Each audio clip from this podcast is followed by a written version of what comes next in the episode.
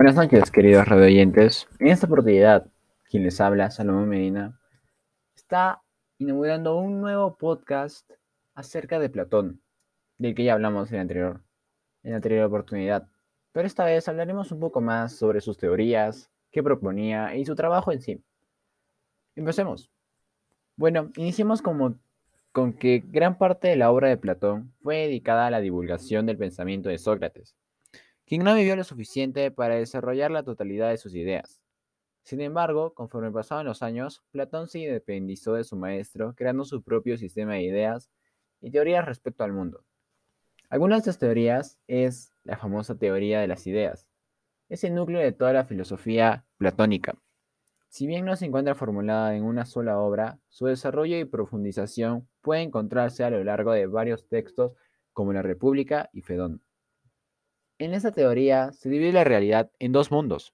Por un lado, el mundo sensible o mundo visible, que contiene formas y entidades que se captan a través de, los sentidos y están sometidas al cambio constante.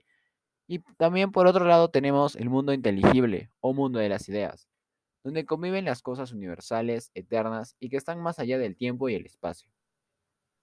También Platón nos habla sobre que debemos participar durante la vida en virtud y en sabiduría, pero ¿por qué Platón nos dice esto? Bueno, Platón habla de un mundo de las ideas, como pude decirlo antes, el cual es perfecto, inmaterial y una especie de paraíso que para alcanzarlo debemos guiarnos por la virtud y el conocimiento siendo este una especie de recuerdo del mundo de las ideas. Y respecto a la virtud, habla de que el hombre es sabio si vive conforme. Además afirma que este hombre es imperfecto y que demuestra las tentaciones para liberar la parte concupiscible del hombre. También habla sobre el influimiento del conocimiento en relación alma y cuerpo. Bueno, Platón nos habla de que el alma es parte de ser inmortal.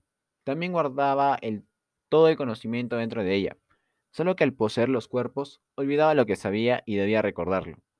De hecho, el alma está obligada a recordar, y es por eso que Platón va a defender que para conocer y saber Basta con ayudar a nuestra alma a recordar lo que olvidó al entrar en nosotros.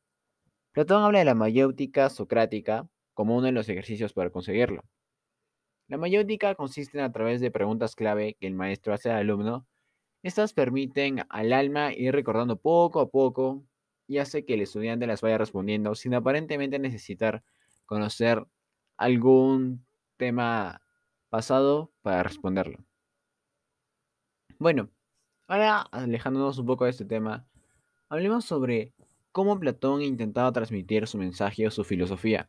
Bueno, para esto usaba algunos mitos, como el que yo les hablaré en este momento. Será el mito del carro al lado. Aparece en el diálogo de Platón el Fedro, obra en la que el filósofo tratará el tema del amor, pero también de la muerte, del destino, del alma, de la belleza o de la ética.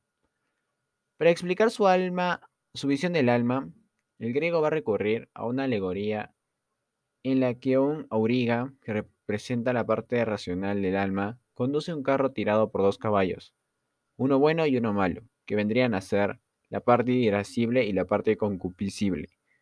El auriga tiene serias, serias dificultades para guiar a los caballos, que se debaten entre el bien y el mal, igual que ocurre en el alma humana.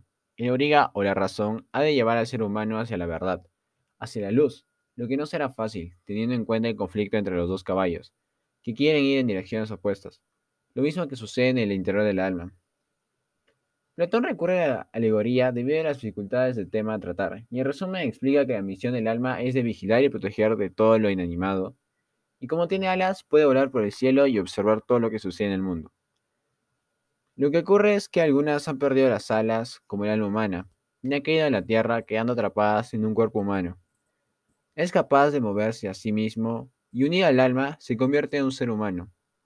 El alma es el principio de movimiento y lo que nos distingue a los seres inanimados de los inanimados. No podemos olvidar que para que los griegos lo vivo está directamente relacionado con el movimiento. Muchas gracias. Esto fue todo por mi parte. Espero que les haya gustado ese podcast acerca de Sócrates disculpe, del discípulo de Sócrates, Platón. Muchas gracias y Nos veremos en otra oportunidad. Chau, chau.